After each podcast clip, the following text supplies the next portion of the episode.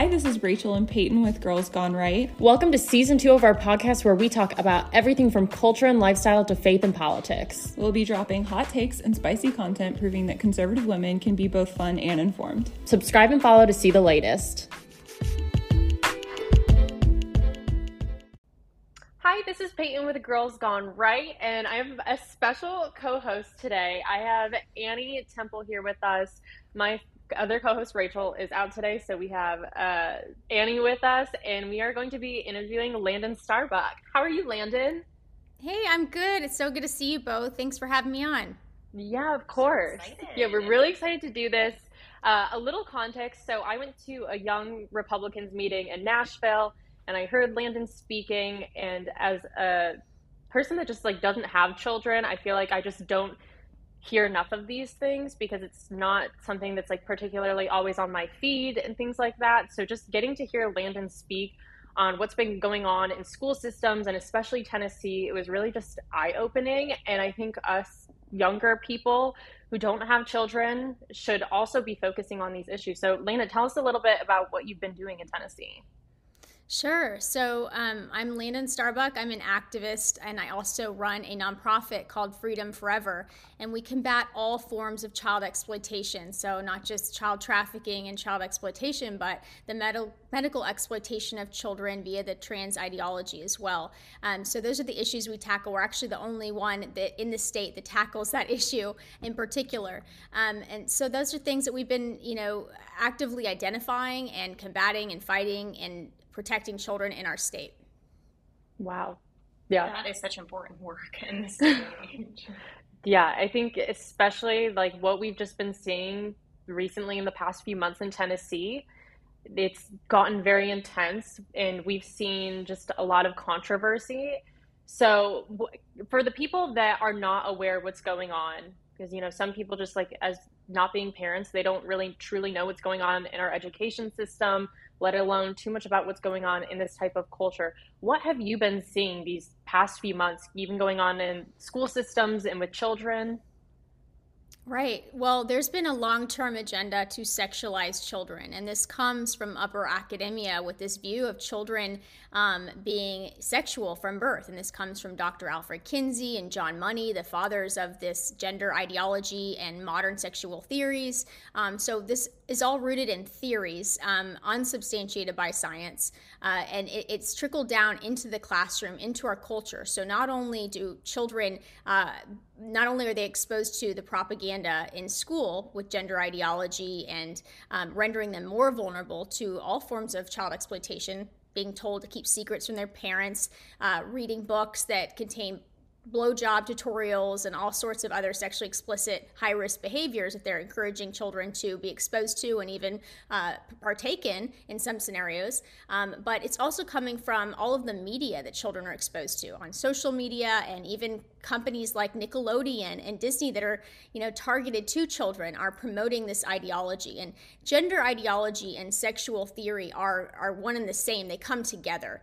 Um, they come packaged a little bit differently, but the ideology intersects uh, in a myriad of ways. So you can't separate gender ideology from the sexual uh, theories and the sexualization of children. And so that's what we try to do is wake up people to um, where this is happening in their communities, um, identifying the behaviors and access points. Because if we don't deal with that, that then becomes normalized and accepted in our society, and those things drive the demand for child exploitation even further than what it already is. And we are looking at astronomical rates of child exploitation that we've never seen before, um, to the tune of 32 million reports to NCMEC, the National Center Center for Missing and Exploited Children.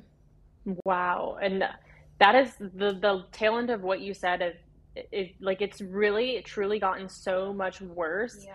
And I really think, especially in the past few years, just like looking at a lot of things since COVID, we've seen a lot of things spike. Depression has gone up significantly. School shootings went up significantly that year. Domestic I, and child abuse too. Yeah. yeah. Um, divorce rates went up. There was like I think really a pivot point and I'm, it was going on long before, but COVID was really just a pivot point for our culture, and like so many things changed, and it was children being on the internet so much more because they were doing everything from home. Parents just, you know, it was a stressful time in our society, especially cooping everyone up at home. It's it's definitely scary how much it's evolved. Even I feel like since we were younger, like I remember growing up and in like fifth grade they were talking about starting um, sex ed for kids, and my parents were like in an uproar. And now that's tame compared to what they're trying to push. I feel like it's just evolving and getting younger and younger these kids. Right. And there's a language contamination because I think there's a, a, a, faction of people that they hear sex ed and they go, well, we need sex ed. We need to prevent pregnancies and we need to teach them about all these risks. But what they're teaching isn't sex ed, it's pleasure based sex ed. And they just use whatever clever name. They'll even call it abstinence only curriculum. So parents go, oh, that sounds great. I'll, I'll definitely opt into that. But then when you unpack it, they're, they're asking kids very uh, sexually explicit conversations. In one um, case that I just posted video on, they're actually asking them to name a classmate whom they like to engage in anal sex with. So it, it, it, we are beyond the grooming phase. This is actively sexualizing children, and it's abusive and harmful. And parents have no idea in some cases that this is even happening because they say, "Well, we need sex ed," and they don't understand. They can't unpack that the terminology, the language contamination is being used to get these ideas and these dangerous ideologies into the classroom and into their their child's psyche. Yeah, I think that that is so difficult because there are just some people, and it's not that they don't have the knowledge. It's not like they're just not smart, but they're just not informed.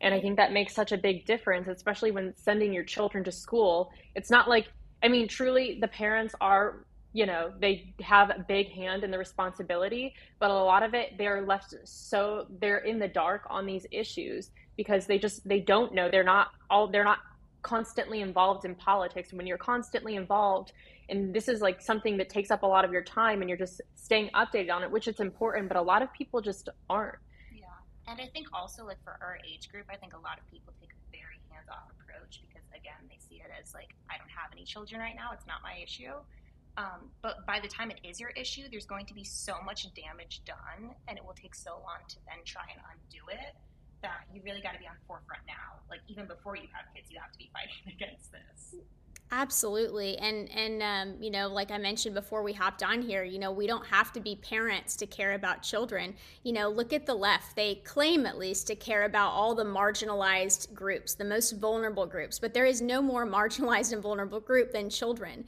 Um, children are exploited regularly. They're treated as an accessory. They have no rights in court. Uh, if a child is sexually abused before the age of four, their testimony isn't even valid or admissible. Um, in many cases, they don't even have enough CASAs, that's uh, court appointed special advocates for these children.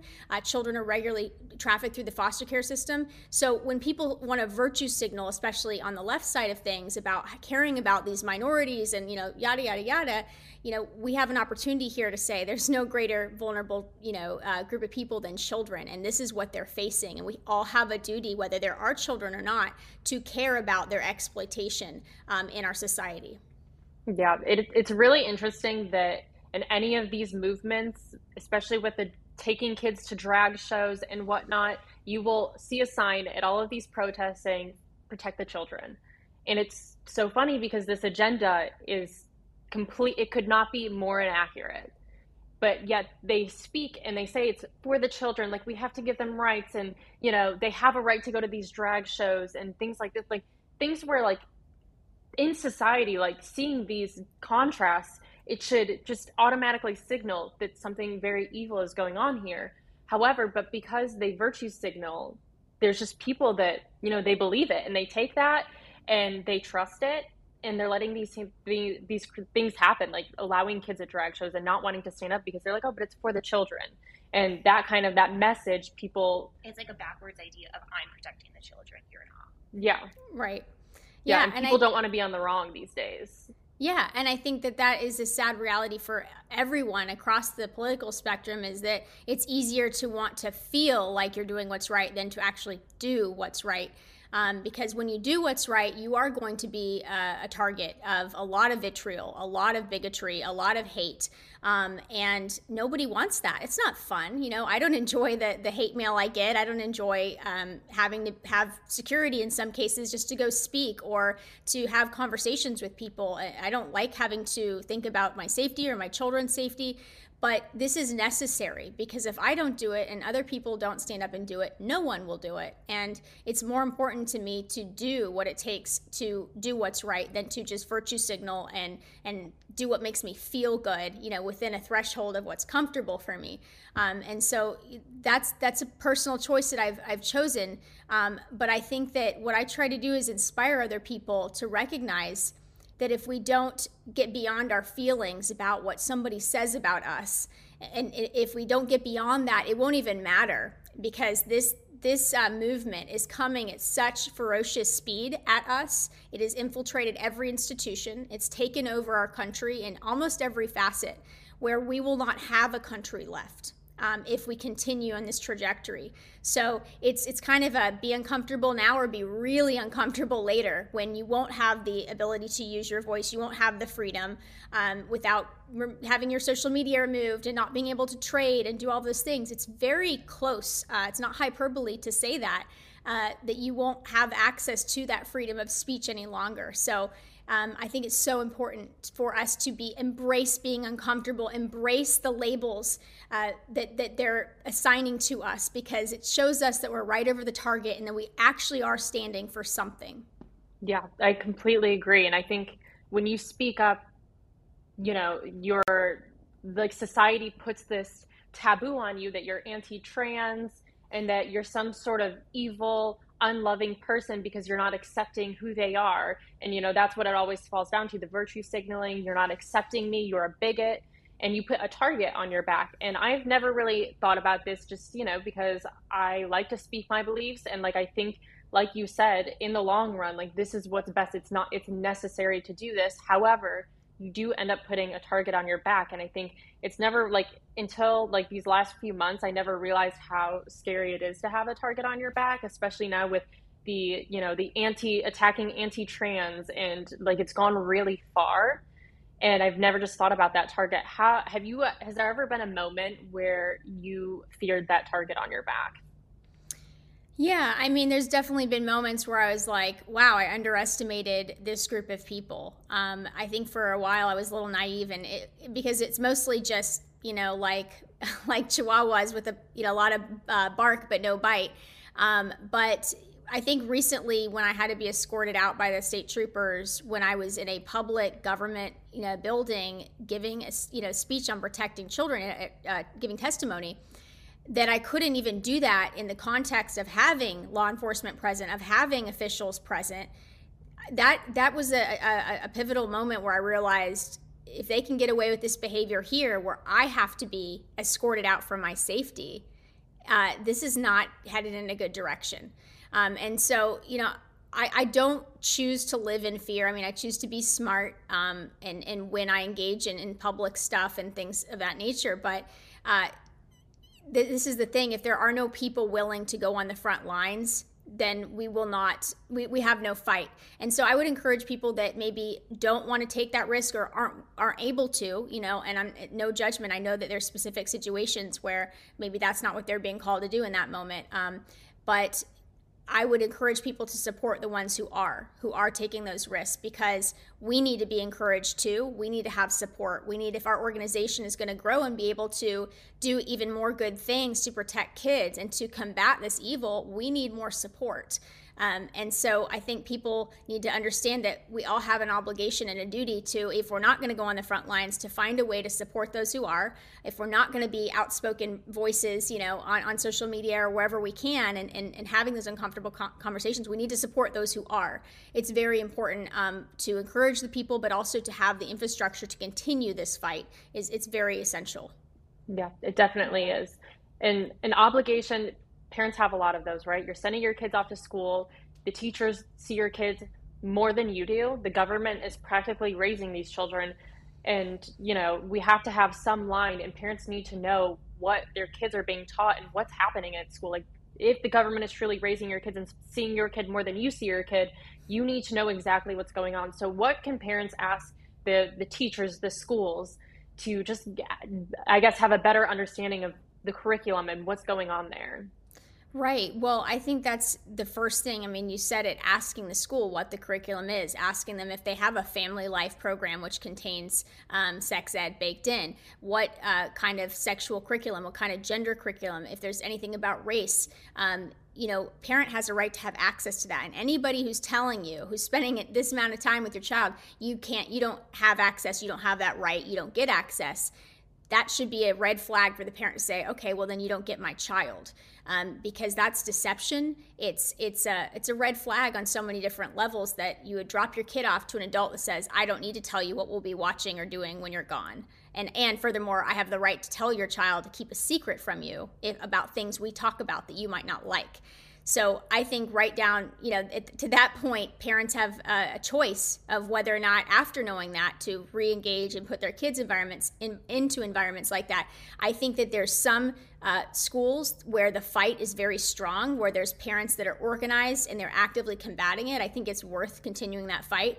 But I also think it's important to be realistic that in some schools um, they are completely taken over by this these far left ideologues, and they're when they aren't, aren't able to make progress, it's not worth the risk to the child to keep the child in that environment while you're having that that you know battle. Um, because during that time the child is being indoctrinated. During that time the child is being exposed to sexually explicit content. During that time that child is losing their childhood. And i think that parents you know we need a parenting revolution to reclaim our rights and bring our children back home if that's what needs to happen yeah, I completely agree with the parent revolution and the indoctrination. And it's so sad because the indoctrination starts the second you start taking your kids, in, the second you start taking your kids to school, preschool, uh, daycare. Like you have to worry about what is being taught to them. And that's when it starts. The second you are not with your kid anymore, you now are just leaving it up to society to raise your child.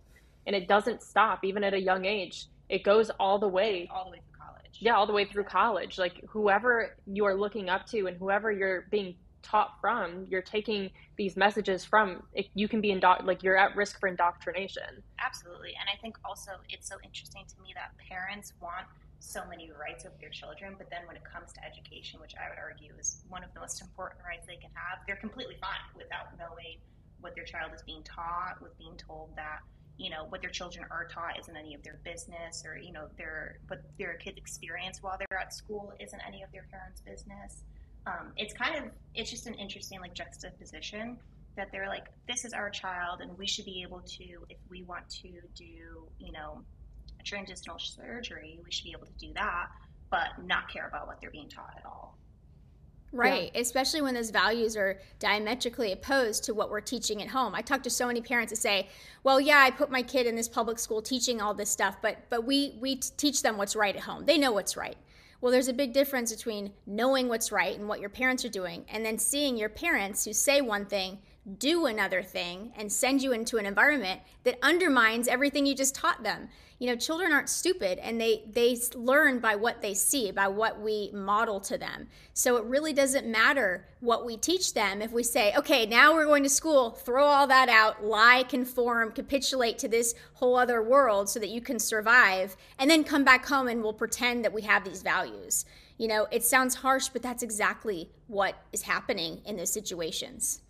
Yeah and i think that is so difficult especially these parents you know they have unfortunately they have both parents have to work or it's a single parent household and they have to send their kids to school. They don't have a lot of options. So they're forced to send their kids to these public schools where they're being indoctrinated where maybe these parents are even afraid to ask what's going on because even if it wasn't the answer that they wanted there's nothing that they can do about it. Like it's the situation and they feel like they don't have a lot of options here. So this is it. This is what they have to do. And they're like everyone else is sending their kids here so you know it's fine what would you advise to these parents that are in this situation where you know they have to send their kids to these schools that are teaching these toxic behaviors Right. Well, the first thing I would suggest is opt out forms. Um, some schools are accepting them, some are not, but it's worth a try. It's worth a conversation to actually want to know what's being taught and what you have the right to opt out of.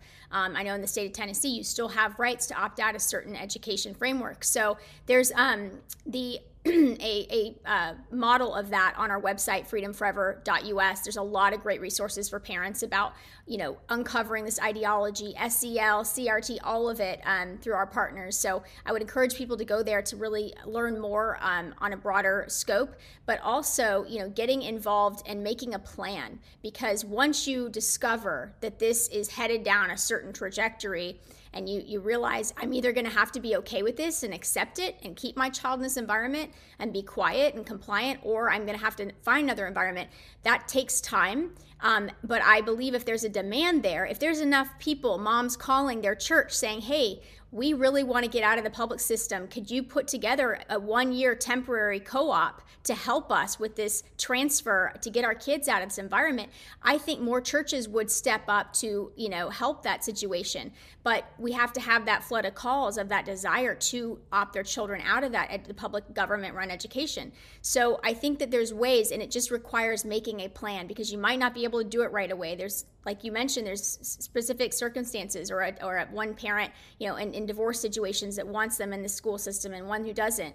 Um, but there's there's avenues and ways. Uh, school choice with no strings attached is something I'm really passionate about. Um, would give parents the liberty to decide what is best for their individual child. Um, so, you know, championing those things, this activism for school choice with no strings attached, going to the website, looking at all the resources available to you so you can at least try to get your child opted out of some of the more extreme curriculums, um, but also making that plan. Yeah, that's incredible. Yeah. I've, I mean, although I don't have children, I have never heard that option before, and I've, ha- I have friends that have children, and that's something that they're constantly worried about. Is, you know, we can't afford a private school. I can't stay home, so they have to go to this school, and they fear what they're going to learn at school, and that's such an interesting option. I feel like as things have gotten worse, there's become more options for parents too. And I think parents have felt kind of backed into a corner for a while about being like, oh, it's private or it's public education. I can't afford private, which is totally understandable. Um, but I think knowing that there are other resources out there and other avenues for you to be able to get your kid out of public school is like the first step um, to essentially saving your kid. Absolutely. Yeah. And there are co ops available. When people say there's nothing, you know, I'm like, well, how, how hard have you looked? How long have you been looking? Because there are um, co ops available where, you know, parents trade out or there's a very small nominal fee for a child to be uh, dropped off into the co op um, for the week. So there are definitely options when people really want to dig in and look and help grow that demand for that parallel education system. Yeah, that's that's amazing to even yeah, hear that. I agree how so people like me and Annie, we don't have children, but we do see that these trends are going on and that it's destroying our culture.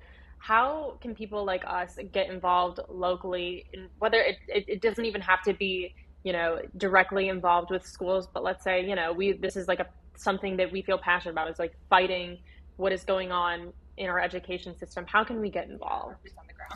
I think, you know, definitely joining organizations like mine, freedomforever.us, um, where we have activism, like real ways of showing up. So if there's a bill um, to eliminate parental rights on, on education or threaten the rights of homeschool families, you know, that people show up. There is such power in showing up. I can't tell you how many times I've seen legislation shift based on the number of people that were allowed in the room or, or present.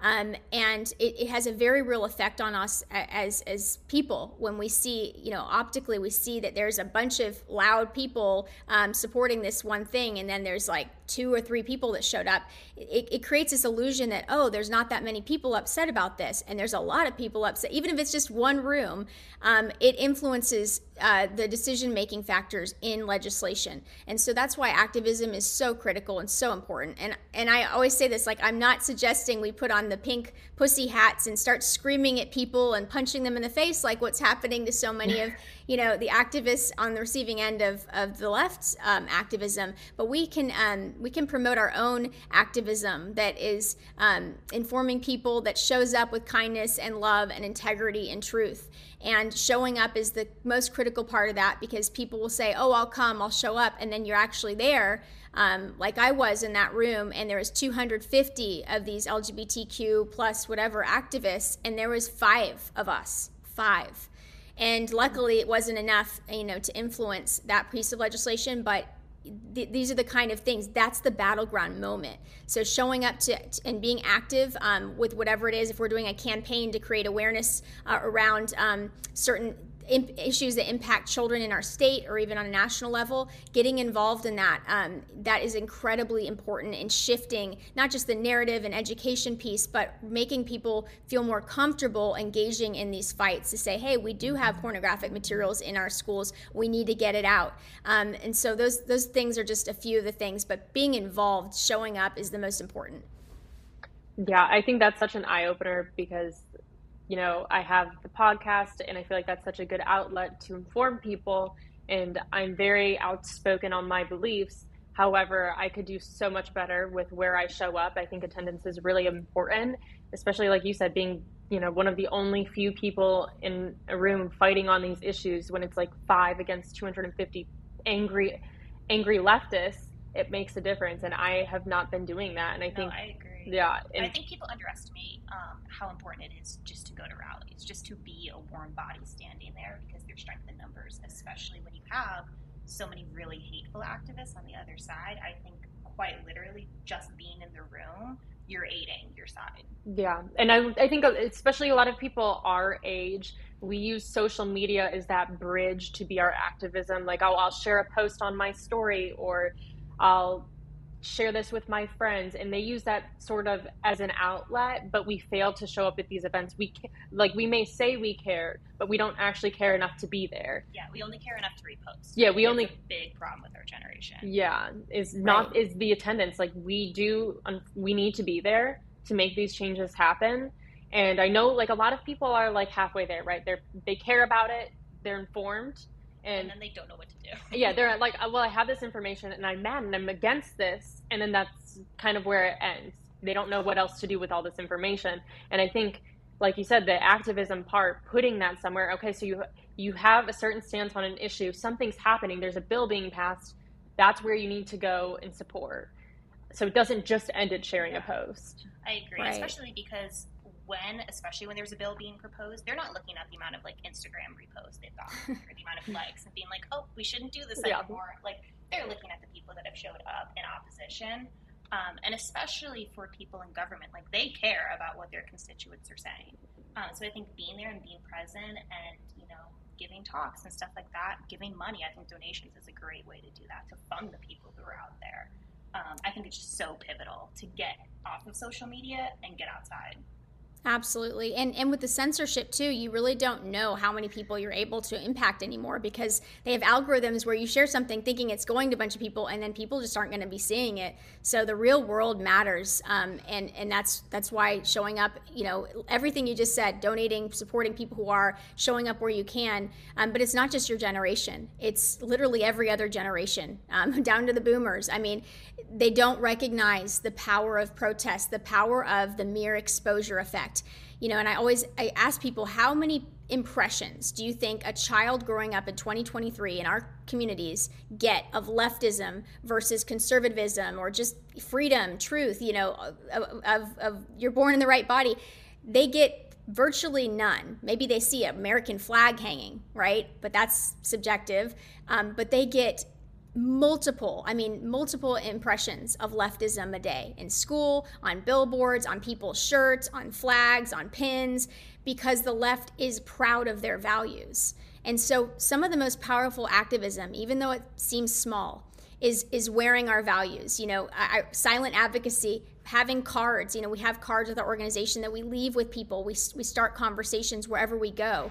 Um, this is really effective um, advocacy work because we are taking it into the real world where these echo chambers have not been, you know, um, broken down. It, on online, it's a whole different world, but nobody wants to say anything. Nobody wants to have these uncomfortable conversations. But when we have them and people hear us having them and people see us wearing, you know, our hat or our shirt says no child is born in the wrong body, people start saying, "Oh, it's acceptable to be okay to be against this because it is wrong." Something gets activated in them that wouldn't otherwise have been activated. That a child wouldn't have seen had you not worn it, had you not talked about it. And so that is the most in, impactful in my in my opinion ways I've seen people change their perception on things because they look around like is it okay? Is it okay that I'm, i chime in and say oh i like your hat too or i like your shirt too or i agree it's wrong that they're doing this to children.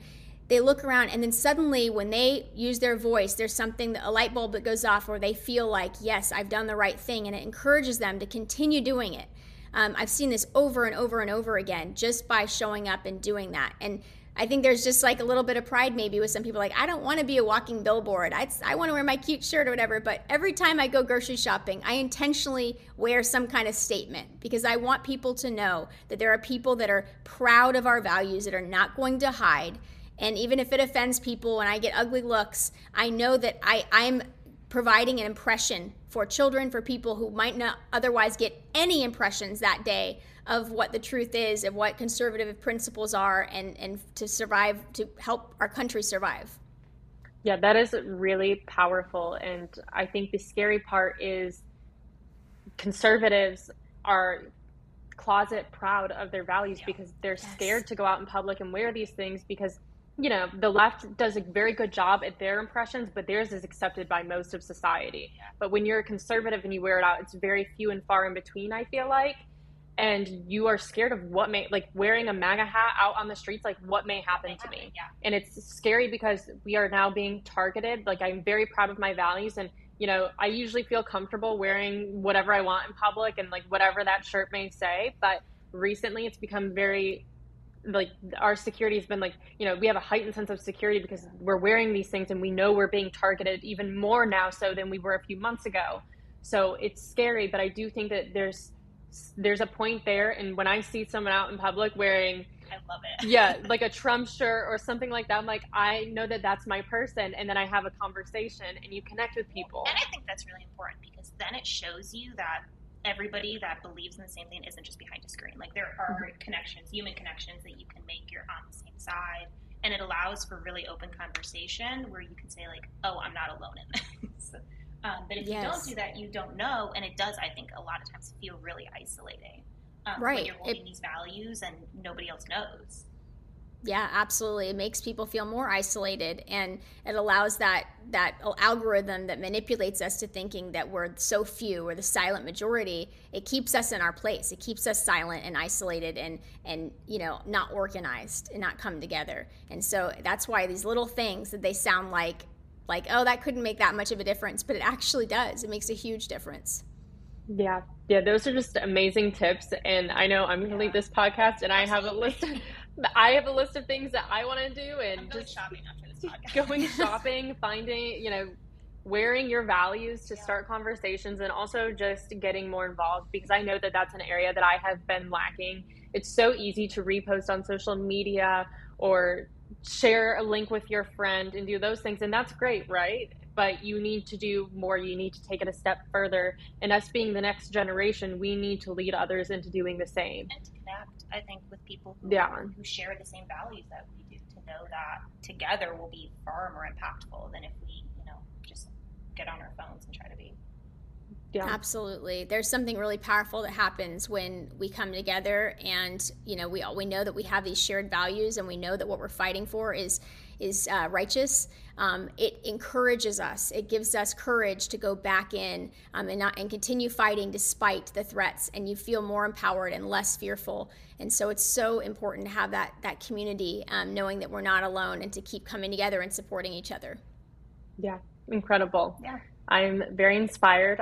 Landon, thank you so much for coming on Girls Gone Right and sharing all of these things. I do feel like that is so impactful to have women in a younger age group that might not see this information every day to have that and giving them tools. Resources yeah, yeah, the tools and resources to be able to make a difference. I hope that it's impactful because it's definitely inspired me. Yeah, so me i am just you know i'm excited to get involved. I'm i will make sure to link your website as well so everyone this is Landon Starbuck. I will go ahead and link um, your social media and everything. So go ahead and give her a follow. And I hope that you're leaving this podcast feeling inspired and ready to. Just like we are. yeah. Yeah, ready to get out there, connect. Where where you're wear it loud and proud. Yeah, wear it loud and proud. Connect with people and go make friends and get out there and you know get your boots on the ground because that's what's really going to make a difference. Yeah. Not sharing a post. We'll see you at the next rally. yeah, we'll see yes. you at the next rally. Thank you yes. so much, Landon. Thanks for listening Thank to Girls you. Gone Right.